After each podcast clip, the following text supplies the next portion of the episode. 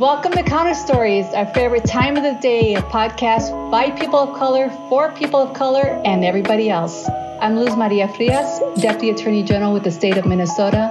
Any comments and opinions that I share are strictly my own and should not be attributed to my employer. We are missing one crew member today, Halili, who normally would be with us, and she is unable to be with us today. But we have two fabulous guest speakers that we will be introducing in just a minute. I'll turn it over to the rest of the crew. I'm Don Eubanks, associate of Dendros Group and member of the Mille Lacs Band of Ojibwe Indians. And I'm Anthony Galloway, pastor of St. Mark AME Church in Duluth, Minnesota, and senior partner at Dendros Group. And now I'm going to turn it over to our amazing guests here. Uh, we're going to start with uh, Daniel. Uh, Daniel, you've been with us before. Uh, please share with our listeners who you are, what role that you play, and uh, any comments that you want to make along those lines. Thank you, Luz and Anthony, for having me again, and Don. Uh, I'm Daniel Perez. I'm a school social worker at a Minneapolis Public School Elementary and I'm a proud dad of two boys. And yeah, definitely um, want to say that I've been undocumented. I'm now a dual citizen. And so I bring that perspective of what it means to have been living in the shadows um, and sometimes, sometimes afraid.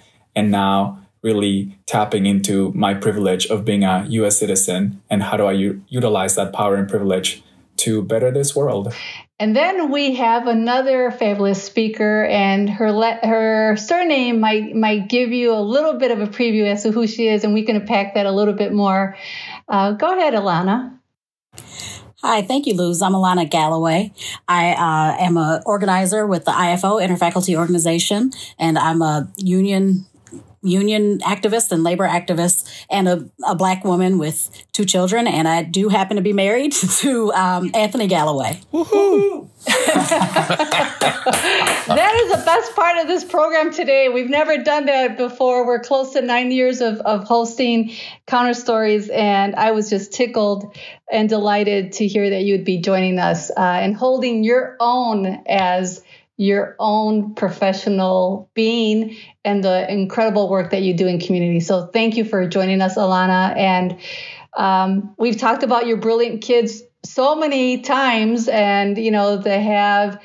Uh, this come full circle with you being uh, on our program is something that's really giving me a lot of joy, and I hope that it gives our listeners as much joy as as it's giving me right now. Thank you. So today's uh, subject uh, is going to center on labor and the labor movement, and we've had so many uh, various touch points uh, recently in our society, both nationally as well as locally, where the labor movement is is really front and center in conversations. I'll begin by just high level um, nationally you you couldn't turn on uh, radio or TV in the last week or so and not hear about what happened in New York uh, with the labor union. It was history making uh, by many many accounts, um, and it was the first time that a union was formed within Amazon's 27 year history. And we know that Amazon is is a is a major presence in our economy as an employer as you know, an entity as a corporation, all the revenue that comes in and out, um, and then to have its union uh, be established in New York, which just has another set of dynamics there in terms of New York and, and the number of people are there, but the demographics of New York. Let's be let's be really honest there. Uh, the number and percentages of BIPOC uh, folks living in New York is is huge. So um, I'm gonna I want to start there, and then we're gonna bring it in local uh, with regard to the strikes. Um, one that was averted by St. Paul Public Schools, and then of course the two week strike in Minneapolis. Um, public schools, but then also just strikes with regard to the Hennepin County uh, public defenders. But let's let's first go around and hear from your perspective how the news uh, affected you when you heard about Amazon unionizing in New York. What did that come up? How did that come up for you? What struck you? Uh, and uh, where do you see this going forward? Well, I think, you know, myself, I was really excited about it because I know that this has been a long, hard fight. Um, th- this is the beginning still of a long, hard fight of unionization at Amazon. Um, Amazon has been found to be guilty of being, um, of of breaking the pro- the law in terms of allowing um, organizing in their in their workplace. Um, one thing also that was really interesting to me is that they didn't have um, Teamsters come in and organize them. They didn't have um, the big AFL CIO unions come in and organize them. They organized themselves, right? Uh, they, this was a campaign that was fully done by the workers in Amazon, which is so amazing. And like you said, Luz, you know, just the demographics are so important. And I don't think it's a coincidence that we're seeing this worker power um, at Amazon and, and in the and across the country at the same time as we're seeing this these big um, these big campaigns for civil rights and human rights for people of color, for Black folks, for Indigenous folks. Um, we've seen in the past, right, that one of the one of the big bodies that works well in civil rights and human rights activities is labor, right? And so these two, these two, um, these two movements happening so largely at the same time, it works for me and it makes sense for me because, um, because they can, they can be, they work so well together. Nice. Yeah. And, and in fact, on the demographics, I, um, I want to call out that New York City um, is just shy of 43% white. So it's 42.73% white, which means it's majority non white. A big, big revelation for us to take into account. And of course, we've got a a very large presence in Shakopee with regard to an Amazon warehouse as well, where we have a high demographic of Somali uh, workers um, at that plant. Let's keep going with this discussion in terms of just reactions. Uh, Daniel and uh, Don and, and Anthony, I want you to weigh in as well. What struck you when you heard and saw the news with regard to the union um, unionization out in, in New York? Yeah, great question, Luz. I think for me, what struck me, it's like not not only was I really excited about the um, unionization of workers in Amazon, but I think for me, the really astonishing piece is the amount of money that Amazon slash Jeff Bezos spent on busting uh, this, you know, uh, worker power. And I think if people know, like people, unions are great, but I think people unionize when labor and working conditions are horrible, where pay is not um, a living wage and where working conditions are deplorable. And so just to just just to hear and to find out how much money was spent on actually not really giving people better lives and better working conditions and better pay um, it, it's just a little bit unnerving uh, but it's not new but it's still unnerving. Uh, just the you know white supremacy behind it, the the, the wanting to uh, hoard power and control and really oppress people who are the ones who actually give profits to Amazon. And so I think for me that that's really been in my mind at the astronomical amount of money spent on not actually providing better working conditions and better pay for workers. And I think to your point, Daniel, I, I read uh, over $4.3 million had been spent by Amazon in terms of their union busting activities, right? Um, Don, what's coming up for you? I think what what what comes to mind for me is that um, how how disengaged many of us in society are from the ideas of unions. And what I mean by that is, uh, I went to Minneapolis public schools, and yeah, I'm a I was born in the '50s, so I went to school in the late '50s, early '60s, and but we were still hearing stories about unions. Minneapolis was the site back in the 30s of a huge union uh, dispute where union workers were actually shot and killed by Minneapolis police. And um, I mean, that's huge. We were still hearing those lessons in school, or I was picking it up. I mean, so unions uh, to me were something that that I was knowledgeable about and grew up knowing about unions. I think in the past 30, 40 years, that has waned.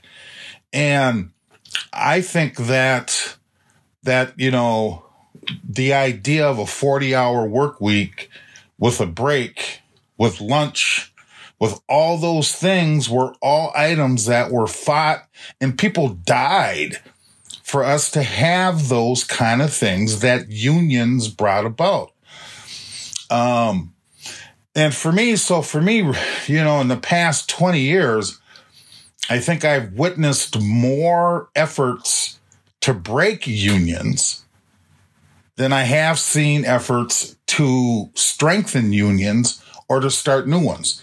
So, in that regard, I think that um, because it was not only Amazon that hit the news, but it was the fact that um, a, few Starbucks locations always um, also unionize.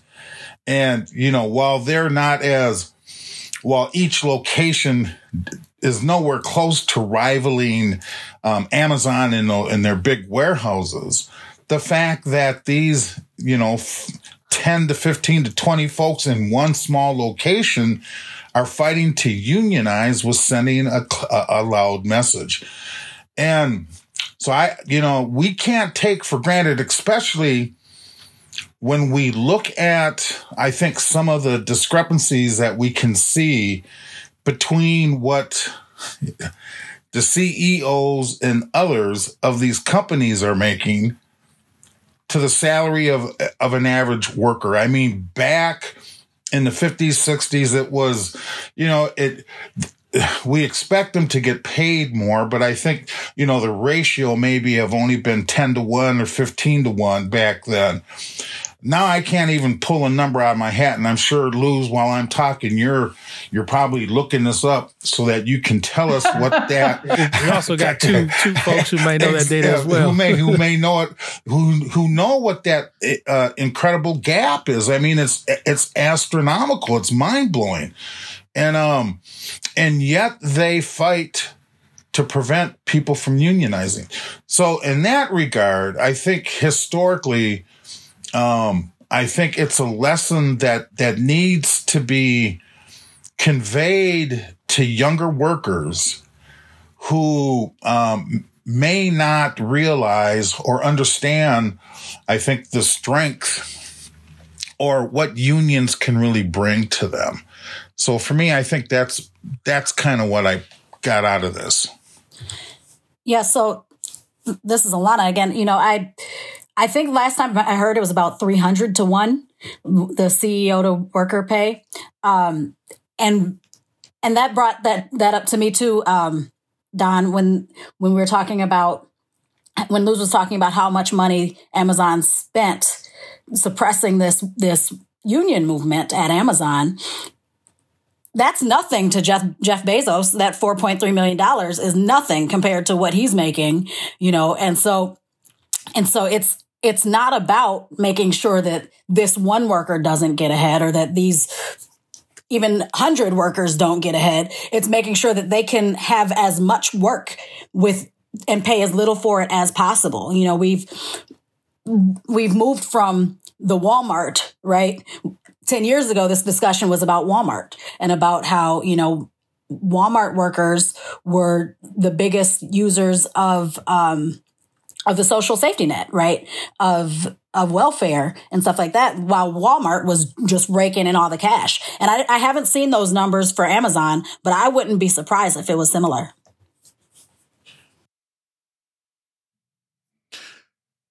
You know, this this this is this always brings up and you know i've got to I, I got to wrap my head around this in a household with somebody who who who works in this in this space but i also have in the in the in the in the side of my mind the complicated history for folks of color and and and unions. And one of the things that I've learned, but not just from my wife, who's who's will will will run the numbers for you historically for for unions, but but but also the significance of of the the the gentleman who was leading the charge uh, in New York.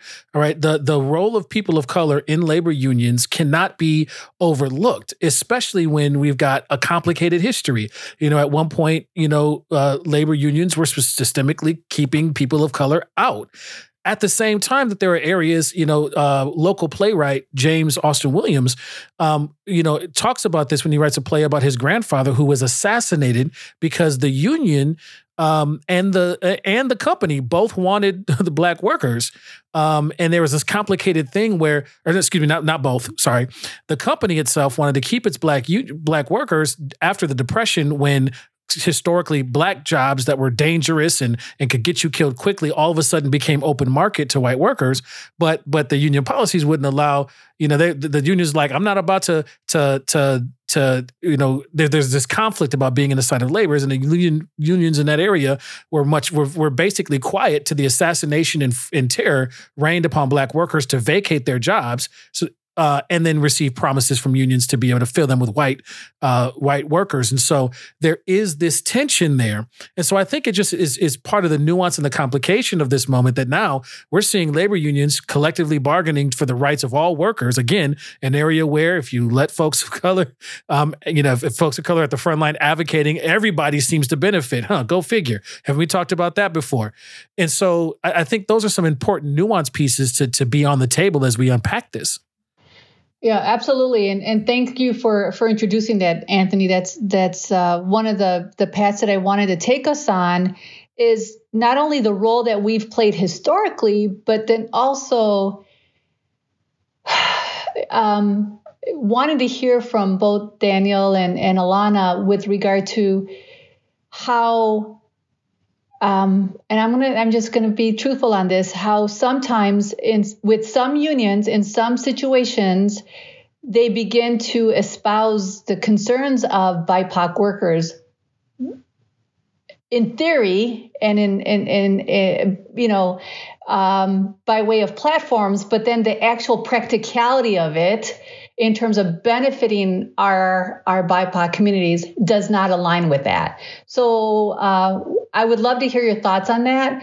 Uh, and then I also am wondering, you know, there might be some listeners who really don't understand the role that each of you play and continue to play. So um, if I can have you go down that path on both grounds, first centering our listeners in what what does it look like for you and how have you been involved in your own circle? But then from that speak to the point of how sometimes some unions you know they're gonna they're gonna use us in a way for their gain but not in practicality in terms of the benefit that actually come to bipoc workers Oh man, that's such a big question, and I'm glad that you're asking it.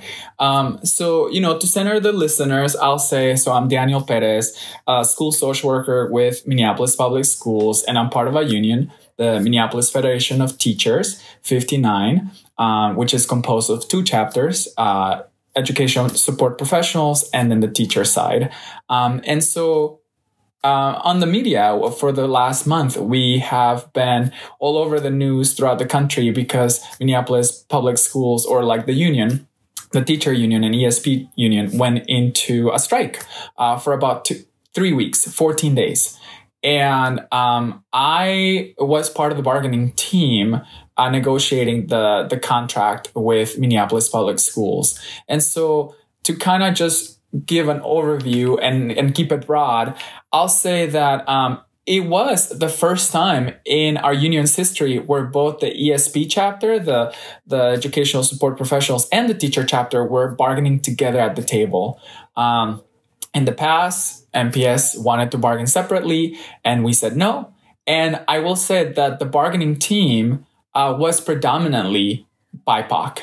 Um, it was black and indigenous and people of color and also immigrant. Um, and so we were very, very diverse in every single way from income, uh, gender, race, you name it. And so I say this because um, I was very conscientious of the way in which unions have often uh, promoted and, and fought for workers' rights, um, but at the same time, you know, leaving some folks behind, especially those of us not super close to white or whiteness. Um, and so I think with this multiracial group, we were leading the charge um, in negotiations and what we bargained for and what, what we actually won. And I think to your point and Anthony's point, when people of color are leading the charge, we make sure no one gets left behind. Um, and we also know that one strike is not gonna uh, solve every single historical problem, right? White supremacy is still alive and well. Capitalism is still alive and well. Uh, our racial history is still alive and well. And so I think for, for me, just coming out of this movement and this strike, I'm reminded of the importance of having not all, only allies, but for people of color to be leading the charge in what we actually want and need because we, we, we have it worst. Um, this is not oppression Olympics and we have it worse. That's the reality of things. When you compare, compare, you know, uh, health outcomes and wealth and housing and job prospects and income, like you can't escape th- those realities. So um, I will. I'm a huge advocate for actually people of color leading the work um, in in the strikes and the labor movement. Thank you for that, Daniel. And I, I we had a guest right at the uh, pro, you know the precipice of the Minneapolis public school teacher strike, and we heard about um, you know last one hired, first one out, uh, and how that would um, detrimentally and disparately impact BIPOC employees. Can you can you just tell us how that landed and, and whether you made progress on that uh, provision? And just be clear for our listeners, our guest was talking about doing all this work so that that would not be the ultimate outcome meaning you know the district has worked hard community members have worked hard to get bipoc folks infused into the uh, minneapolis public schools infrastructure both as teachers and support folks and just across the board and trying not to then undo that by giving life to the last one hired, first one out. Yes, so I won't get into all the details and go down a rabbit hole, but to sum it up, I will say yes, I'm really excited that you asked because originally there was a two year language around protecting educators of color.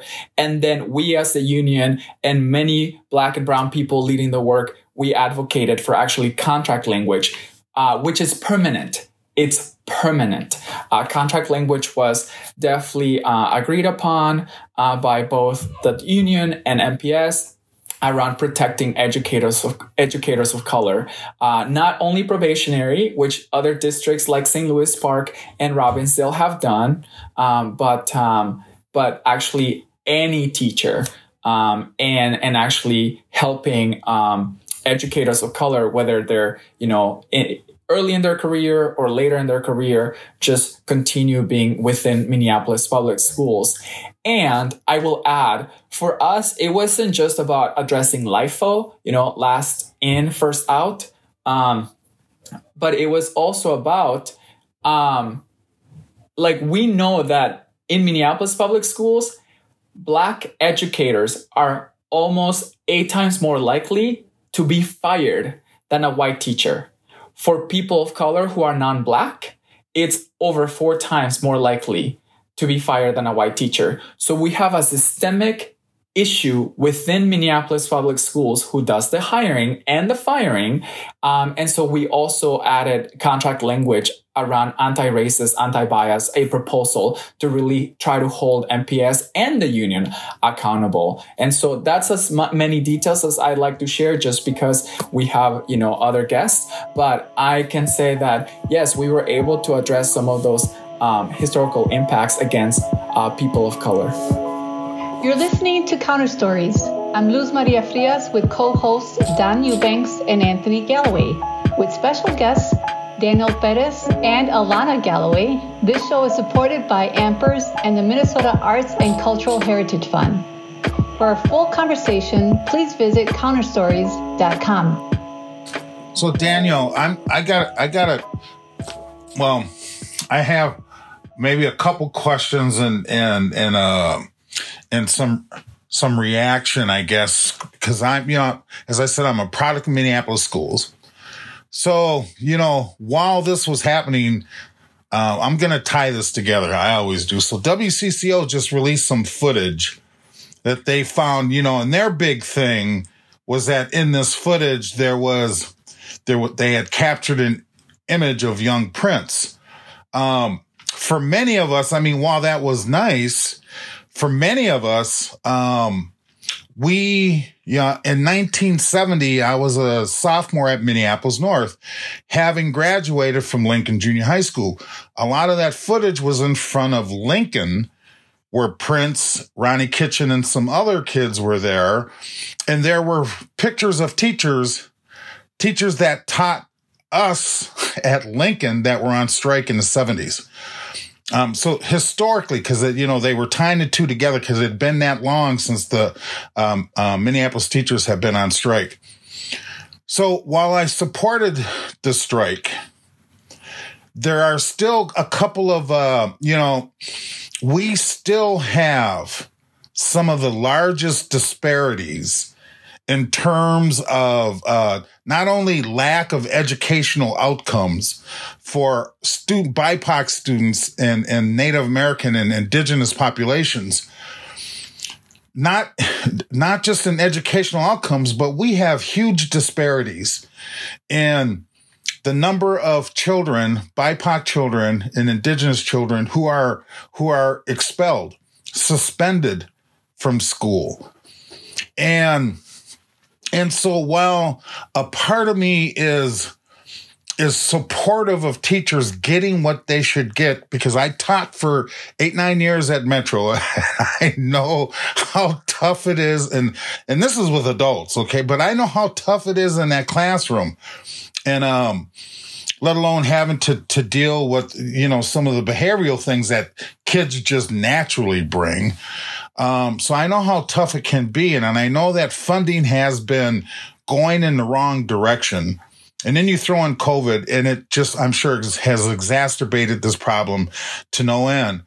But at the same time, we still have those disparities, right?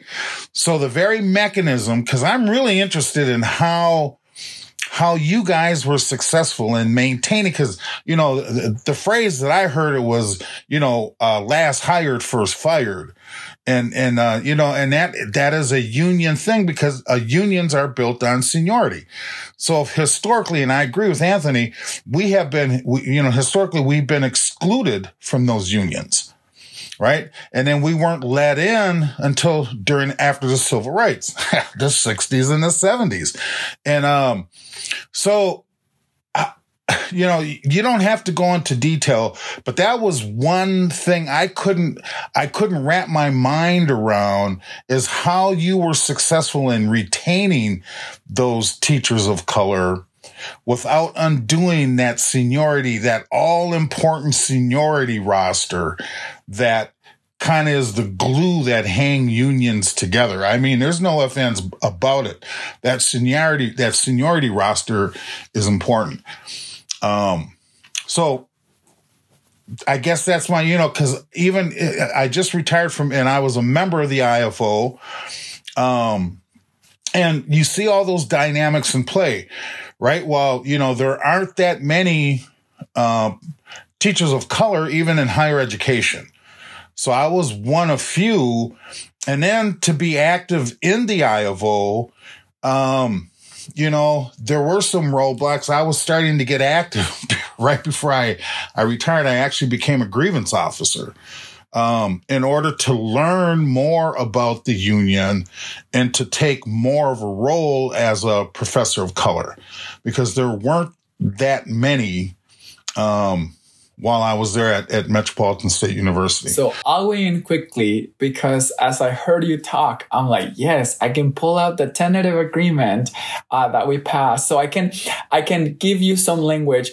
It's complicated because there's the, you know, um, excessing, which means say I'm at Green Central Elementary and say my position's cut, being excess means I still have a job within the Minneapolis Public Schools it's not on my site anymore, but I'm still hired by the district. And then there's the process of recalling, which is if, you know, my principal wants me back on my site and there's more money, they can bring me back. And then there's the layoff, um, which is basically saying you don't have a job in Minneapolis public schools anymore. So I'll keep it simple because what we were able to, to do is really address LIFO and still maintain seniority in some way, shape, or form. And so if I talk about excessing, just to keep it simple, our contract, our tentative agreement says for the next budget cycle, if a teacher is being excessed and that teacher is a member of a population underrepresented, and we created a definition about who underrepresented is, which is people of color, among licensed teachers, not just probationary, anyone um, the district, in this case, Minneapolis Public Schools, shall excess the next least senior teacher. So not, you know, the most senior, but the next least senior teacher who is not a member of an underrepresented population. Uh, for the reasons provided in the article with the definition that I mentioned. So I think that's how we were able to get around it. Uh, because we also know that many places have public education as a target to then turn it into profitable places, right? And all these metrics and all of these things. And so we wanted to say, how can we protect educators of color while still maintaining the integrity of seniority as much as possible? Because I will tell you, on my contract, I'm very costly now to MPS. And so if MPS just went ahead and undid seniority altogether, they just want cheaper labor, people of color who are super cheap, but those of us at the top of the scale now are going to be pushed out. So we are very conscientious that it's a both and, right? About how do we actually get people of color in the door?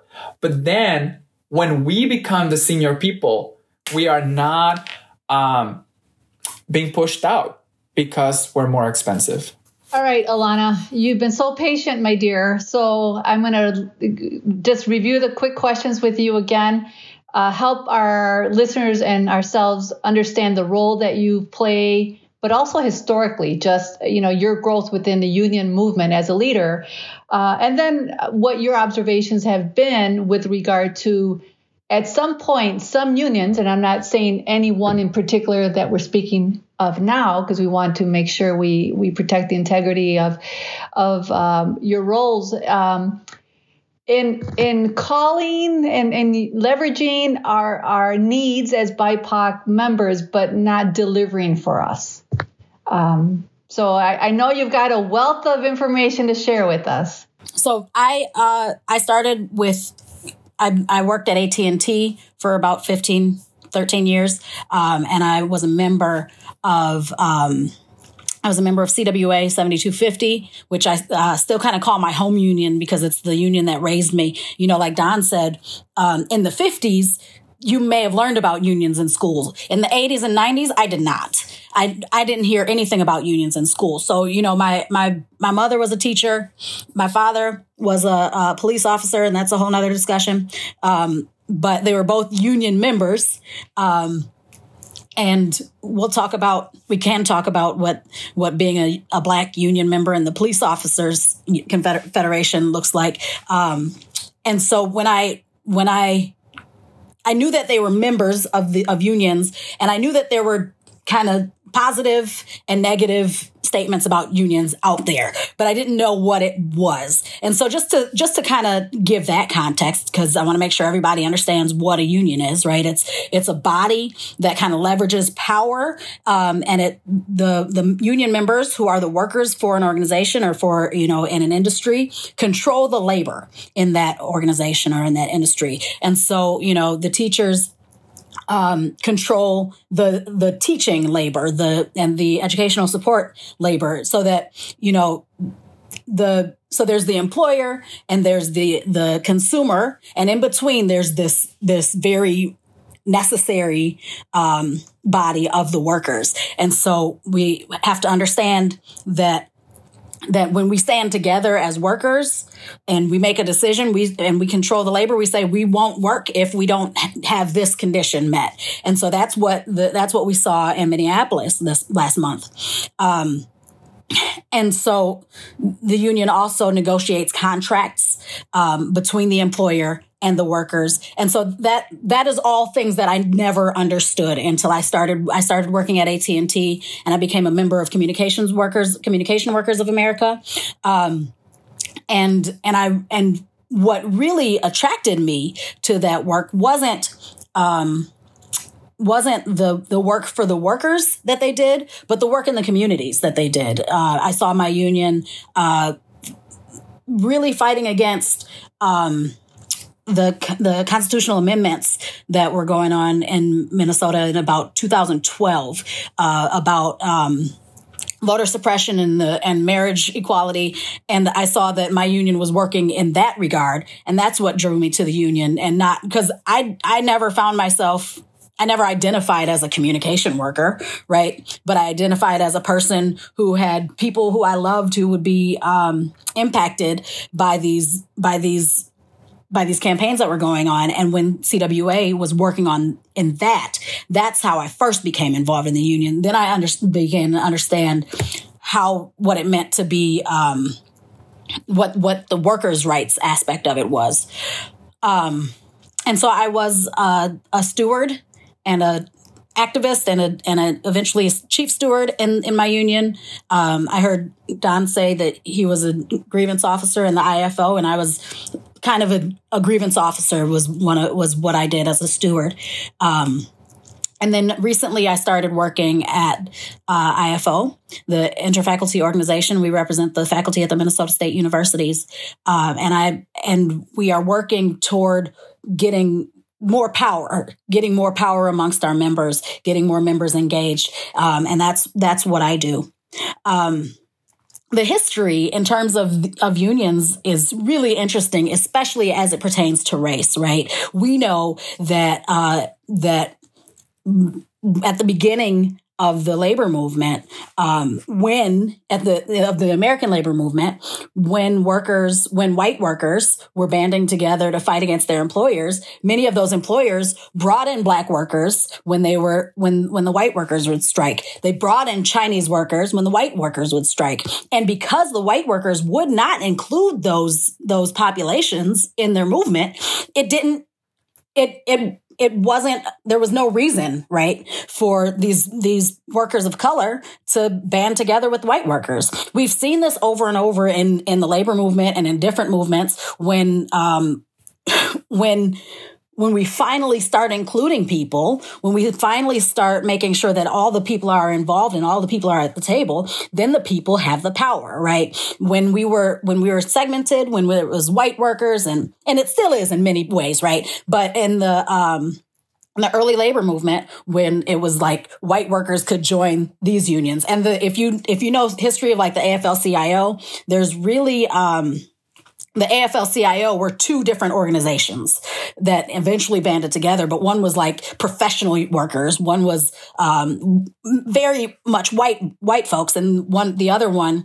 was people of color, people who were called unskilled labor. Um, and you, I guess on the podcast you won't see my labor, my air quotes, but you know, folks who were called quote unquote unskilled labor.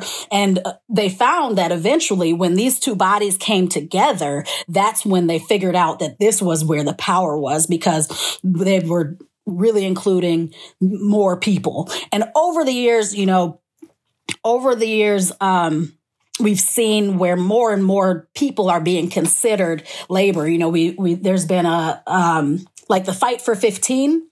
There's folks are, which is you know the fight for a, a living wage, um, specifically at places that we that might be called unskilled labor, which very recently, right, we just found out was called actually essential workers, right? so we've called these people both unskilled and essential within a couple years. And, um, and so, you know, the labor movement now is reaching out to these people in a way that um, that hasn't been done before, really well in a really great way.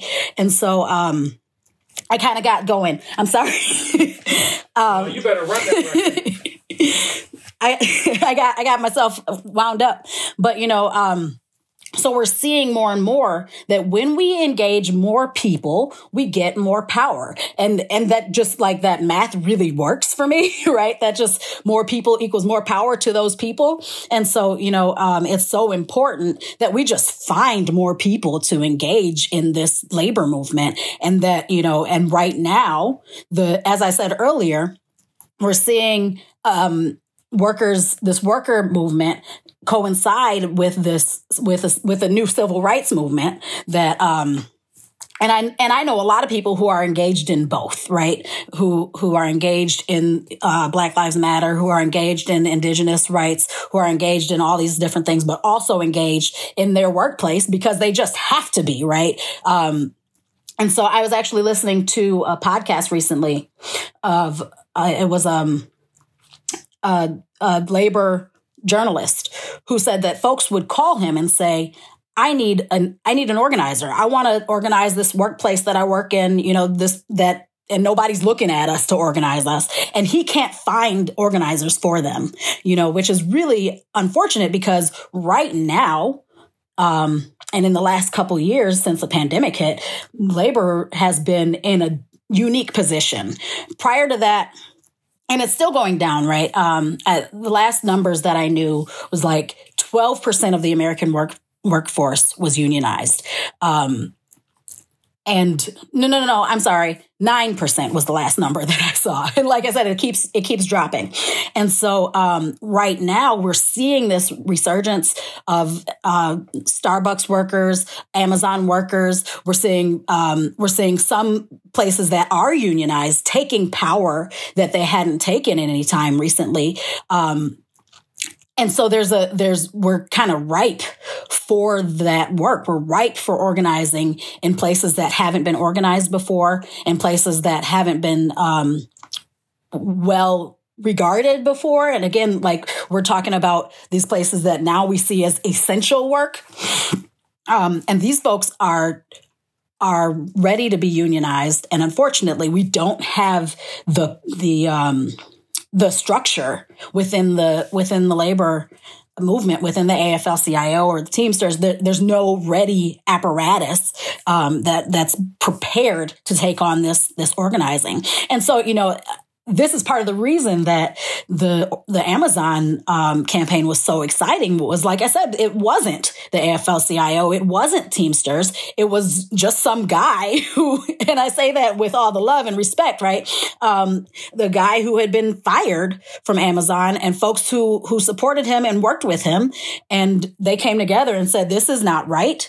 We we see that we have the power. We own this power. We own this work, and we're going to take take the power back. I'm sorry, I got to. And I'm not just doing this because I'm an interested party in in in in in, in giving the kudos. Um, I'm not just that's a part of it, but not just. But but uh, I want to I want to. There's so much in what you just said there. Not only running the record, right but just not just running the record so that we can see the context but but one of the things that that that that you, you, demonstrate clearly is the power that happens when we come together. I want to remind us that, you know, a lot of folks who may be detractors of collective bargaining or folks marshaling their power together. I mean, there's a reason why we band together to go into um, health plans as a greater, bigger unit, why you get a better price, right? And so we get that piece of it. But there's also that that that data that shows that non-union um, um, you know, uh, the decline in labor unions also correlates to the decline in wages for non-union workers. And so, and, and so, if we want to talk about the, the mix that erodes wages over time and leads us into the places where where where companies are wondering why they can't get, and we talked about the Great Recession in one of our podcasts, but we're part of the contributing piece to that is that there hasn't been a body that have held uh, employers accountable to paying folks at a particular market market wage. And then, of course, you get mad when they turn around and walk away from you. Well, well, well, you you've you've allowed yourself to get into a space where you're out of touch with reality. I want to I want to harken us though for anybody who's listening to that and going, you know, and trying to, to couch some talking point around that. You, you, you can't you can't deny that issue, but then praise something like Bacon's Rebellion in 1666, 67, where workers banded together, white and and African indentures and slaves and all those folks banded banded together to because of the huge gap between the colonial upper class. Um, and Don, I, I, can feel your eyes in the back. I know this is happening on native land. It's already pushing folks on, so let me call that out as well. But I, I just want to show that show the, the the the correlation throughout history when folks come together. Dr. King became persona non grata. Why? Because he was organizing in in in in Chicago, in Tennessee, the the the the garbage during the garbage strike. Folks came together to to, to collectivize their power in a just against this gap that seemed to be growing. And we're seeing that yet again. And so I just want to make sure to keep linking these pieces together because Alana just ran the record and and and we've been running this record since 1666 67 and even before. And so that, those are some of the things that were just coming up for me as i was listening to her just lay well, it out. and it, some folks even despite the amount of times that the record has been played over the last 400 years still haven't understood the message right? Uh, and to your point with regard to the amount of uh, unions that have been decreasing and its impact on suppressing the wages. It's also conversely increased the the wealth of all of these big employers, right? So the the disparities between the ratio of what your average worker earns versus what that CEO earns, and let's use Amazon again as an example because uh, they just unionize. I mean, it's huge, right? I mean, it's it's a fraction of what um, the employer makes on an hourly basis, let alone you know globally. Um, and in terms of history, I also want to throw in a nugget with regard to Dr. King working with Cesar Chavez. I mean, Cesar Chavez was organizing with regard to the farm workers in California and the strike uh, and fair working conditions that were just deadly, literally deadly exposure of chemicals to the farm workers. Um, and they were partnering back during the civil rights movement, right? The farm workers uh, movement was seen as a civil rights uh, movement. And Dr. King and Cesar Chavez walked arm in arm. And then historically, course of time, in preparation for our segment, um, I was I was trying to remember the details of a report I heard a, a number of years ago, and I was able to find it that uh, and you know in 1903 the American Federation of Labor, uh, working with migrant workers and, and farm laborers, wanted to pit Mexican workers against Japanese sugar beet workers and and wanted the Mex- Mexican uh, workers to agree that the Japanese workers would not be allowed into the union. Um, and the Mexican workers were like, no, we're not going to have that. We're not going to have that. It's this is not about divide and conquer. This is about us doing this work. And so when we talk about just the power of unity, we also need to understand that it's inherent in in our cultures as as as collectivists, right? And we've talked about mm-hmm. this over so many many years. Is Western culture, Anglo culture, is rooted in individualist um, mindsets, and collectivist is where we most of us come from as BIPOC around the world we're collectivist in nature. And so our mindsets are just very different. And that's why working in unity and working in concert and working in community is so inherently natural for us, culturally speaking, than it is. And it's a chasm between how we're growing up with our values culturally versus the dissonance that we see and how we've been indoctrinated by a capitalist society. Uh, very different than that.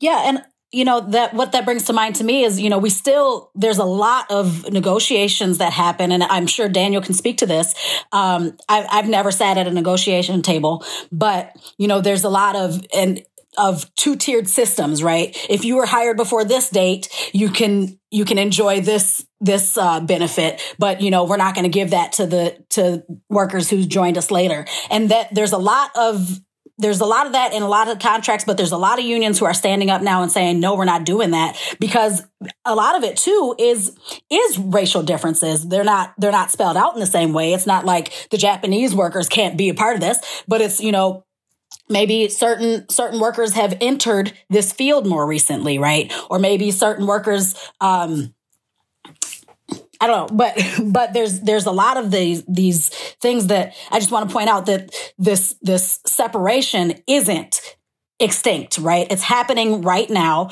at negotiation tables all the time, and it's up to work the the unions to stop that, regardless of what what the line is of those um you know, of those Alana, tiers. Alana, I just I just need to I just want to support what you said because for a brief time um in the 1980 I got hired um well, I worked for Burlington Northern Railroad. That was a prime example of a tiered union where those individuals hired after 1970 were covered by what they called the Blue Book, and those hired prior to 1970 were covered by the Orange Book. And and when you look at that time frame and you look at you look at the history of railroads and when they kind of moved away from passenger freight to just freight, the railroads provided uh, middle class living and and income for many blacks throughout the United States, especially here in the Twin Cities and the St. Paul. You know, many folks were porters and others that worked for the railroads until they did away with passenger freight. But what happened is a lot of those white porters who worked for the railroad moved inside the building and became clerks. But none of the porters and none of those black railroad workers were afforded that same opportunity. And when you look at that time frame, that's where that tier came in because when we were hired in the 80s, they hadn't hired for almost 10 years and they started to hire more people of color. Not huge, because I mean, we I could count the number on one hand, but they were hiring new ones, but we were covered by a different a different tiered coverage than the ones that had been there, you know, in the 30s, 40s, 50s, or whatever. So that that's a great example of what you're talking about. Um, and Well, I just and wanted to make I just want to break in real quick, real quick, just to respond to that because you know um, it's interesting that you bring that up. My grandfather was a was a red cap, right? And and so you know um, there there was a union that allowed that that allowed black folks to work in in railroads in a way that they had they didn't really have opportunities in other industries. You know, the Brotherhood of Sleeping Car Porters. Um, and so um, that that's that's just exactly so relevant, right? In in that statement. I, but I do know that you had more to finish. Not really. I was going to take a breath because I can see Daniel gearing up over here. You know, I know people can't see it. You know, we're, we're, we're doing, we're recording our podcast via Zoom so we can at least see each other, but I see Daniel gearing up also. There was one other correlation or one other thing that I was going to mention, and that is, is that historically, when we have seen success in various different arenas, for instance, unions, when we have seen success like um, the incredible movement, the incredible response, unfortunately, to the death of, of, of George Floyd, where we saw millions of people begin to talk about systemic racism, right? I mean, this was rolling off the lips of, of white folks who, when we used to try to explain it to them 10, 15, 20 years ago, and their eyes would roll in their head, right? And they'd get this blank look. Now, now this language was coming out of their mouth. I think the thing that I'm trying to point out, however, is that whenever we see this, we always see a corresponding backlash, right? So we've seen this push to make these systemic changes, but now we're seeing a backlash.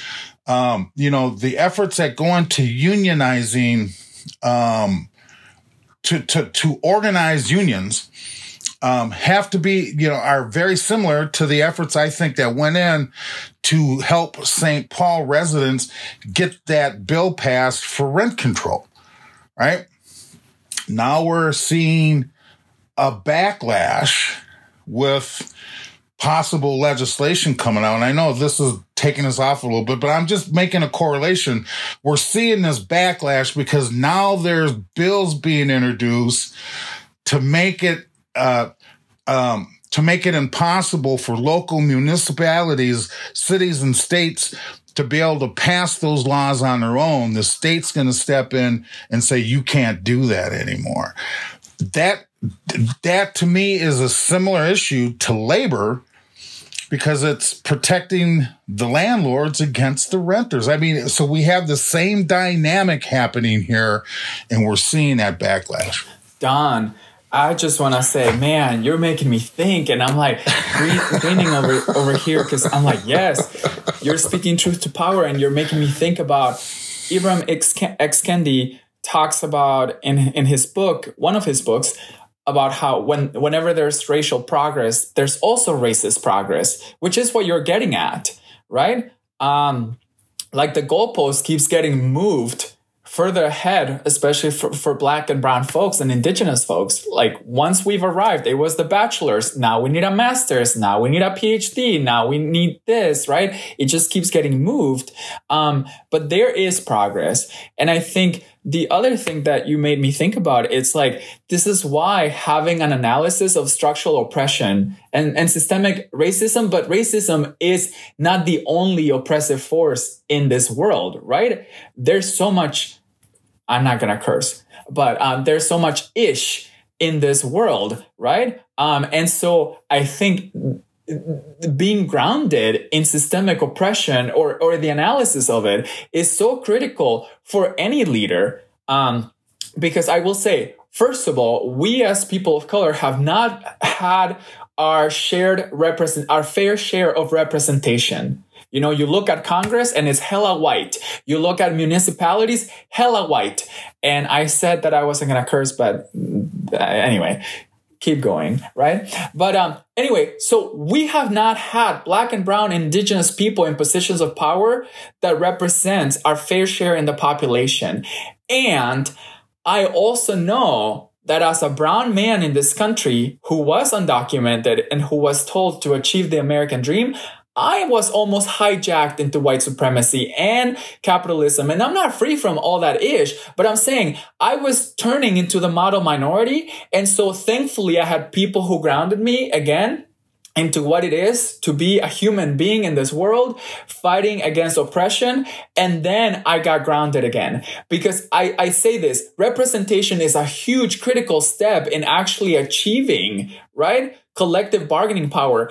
And we also need to be grounded on analysis of oppression because any of us can be hijacked into perpetuating white supremacy or capitalism or the hunger games of life what i call you know? And i think it, it's it's this piece of like if we are um, if we are kept from power and we are power hungry hopefully to make it right to actually advocate for people's uh, betterment and better life and working conditions, that's great. But if it's power for just nor- notoriety or self, that can quickly be detrimental to any of us. The points Daniel and and uh, Don that you just met, uh, you just made reminds me of a quote. Every system is intrinsically designed to render the results it's intended to get, which means it works for you now and then let's redesign the system because we don't want it to work for you. We want it to work for us, right? And so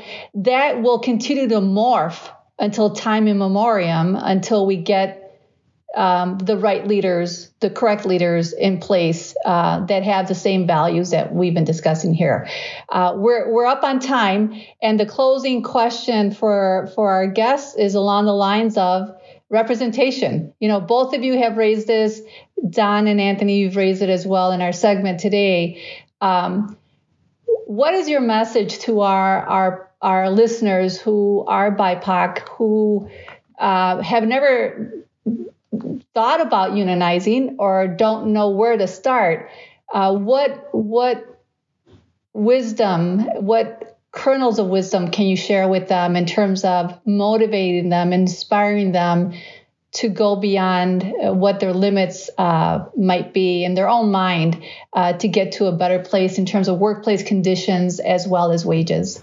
Well, I guess, you know, um, the first thing I would say is that as a worker, especially in a in a large, if you're in a large employee in a large place with a lot of other workers, you're probably not experiencing the things that you're experiencing that make you want to unionize on your own, right? Maybe you don't know that other folks are also experiencing those things, but the the work the um the workers are all experiencing these things and we've been told, we've been indoctrinated that we don't talk about these negative experiences, but it's so important that we discuss these negative experiences amongst those who may be having the, these same negative experiences, especially, right? And so, you know, the first thing I would say is find somebody you trust. You don't want to like shout it at the off the rooftops, right? That you're unionizing, because uh, as we've seen at Amazon and other employers, they don't like that.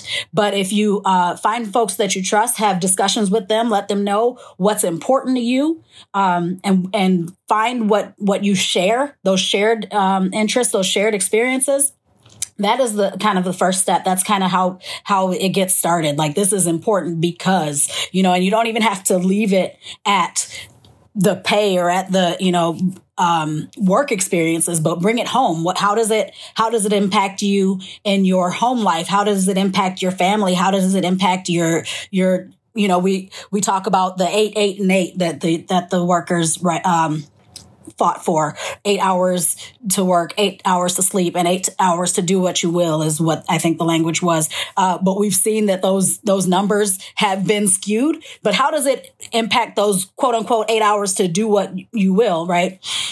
Um, and and again like i think you'll find that you're not the only one with these experiences. And you know people anger right? Anger um, really is one of the best fuels right? And so the the workers that are um, that are being being mistreated are often the ones that are going to want to fight with you Oh man, you asked about representation, and uh, upon reflecting on how bargaining went with Minneapolis Public Schools, which I'm aghast, I'm still processing that trauma. I have a couples therapist and an individual therapist. I'm like, that was hella traumatic. Anyhow, but coming back to your question about representation, you know, I think for me, it's, I want to make it clear representation is important, super important. Like, if you don't have people at the table, like Alana said, who are experiencing the pummeling of oppression and saying, no, you need to stop. And this is what you're doing to me. Like people who don't experience it won't be able to speak about it and actually address all of the ish that is happening to those people who many times is us who look like us, right? Black and brown and indigenous. And so representation is super important. But I want to make it clear for me, representation is not liberation, particularly because we must be grounded on analysis of structural oppression. And the clearest example I will say, since we touched on it a little bit, like h- hiring more black and brown people in the, to the police is not going to make it non-racist. Policing at its core is racist right? Like for people who don't know the foundation of, of the police, like it was to actually capture slaves right? Anyway, I, I don't need to go down the history rabbit hole. And I will say, at its core, policing is so racist. And so, yes, we can try to reform it. I'd prefer to abolish it. But I will say, representation is not liberation. It must be combined with being really grounded on what's at stake. And that for me is like all of us, all of us are fighting against white supremacy and capitalism and just oppression overall. Gender, sex, race, housing, health, you name it. I can keep going and going and going and going. And so for me, it's a both and, right? Both and representation and being really grounded on the fact that we are fighting systemic forces who are making our lives hell. And many times it shows up in people, the us versus them or like, no, only for Mexican lose. We need to leave other behind. And I'm like, nope, nope, that is not what we're supposed to do.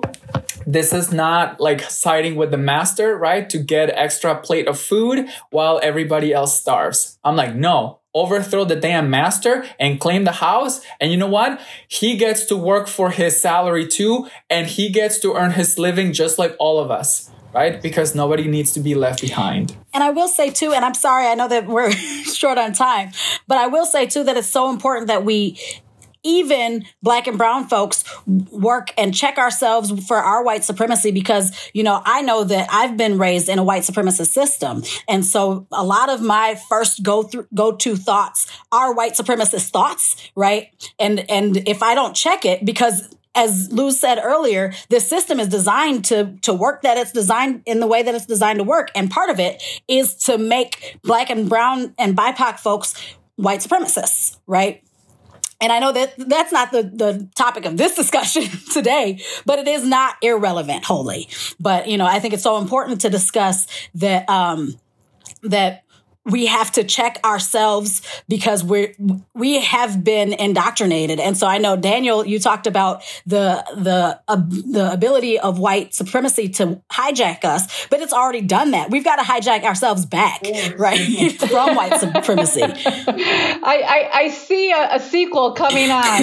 Yes. There was so much going on there and i have to admit that you know, because we talk among ourselves, and I knew that we were going to talk about labor. And so for the past two, three days, I'm thinking labor. Well, other than the teacher's strike, you know, it didn't seem that exciting to me. So when I first got involved with the conversation, I'm like, eh, you know, my reaction was, and then look what happened. I mean, you know, there's so much that is underneath any one of these any one of these categories that we talk about. And so I personally find uh, my time spent with my co-host and our guest on Counter Stories enriching because there is just so much to unpack. And while I came in like, eh, I ended like, holy smokes, we're just kind of un- opening the can of this discussion. To your both of your points here in closing, um, white supremacy and white centrality is a mindset. It's not unique to only folks who are white. Not all white people are rooted in white supremacy and white centrality. Not all uh, BIPOC folks are free of white supremacy and white centrality, right? So these are the dissonances that we need to hold at the same time so that people understand they don't make I, I don't want our listeners to make that conclusion or, or an assumption and, and jump to a message we're not uh, intending you to, to take away, which is white supremacy means all white people. That's not what we're saying. We're saying it is a mindset, and that's how this country was founded, uh, quote unquote, founded, colonized came in and and took the land of our indigenous brothers and sisters and so began that white supremacy slash white centrality mindset that has been a part and baked into the systemic operations of our country uh, so with that um, light conclusion we we will uh, bring this to a close and and hoping to to see all um, the the door and the welcome mat is there door is open. Uh, welcome you back. This has been Counter Stories. I'm Luz Maria Frias, uh, Deputy Attorney General with the state of Minnesota. Any comments and opinions I've held and expressed are strictly my own and should not be associated with my employer. Well, I'm Don Eubanks, associate at Dendros Group and member of the Mille Lacs Band of Ojibwe Indians. I'm Anthony Galloway, pastor of St. Mark AME Church and senior partner at Dendros Group. I'm Alana Galloway, uh, uh, Director of Organizing and Training at the IFO Interfaculty Organization and a labor organizer. Uh, I'm Daniel Perez, school social worker with Minneapolis Public Schools, and I'm a Minneapolis resident. Thank you both for your time, your insight, your wisdom today. Uh, and as I said, the welcome mat is there and the door is open for you to return. This has been Counter Stories, a co production of the Counter Stories crew the Other Media Group, and Ampers, diverse radio for Minnesota's communities, with support from the Minnesota Arts and Cultural Heritage Fund. For our full conversation, please visit counterstories.com.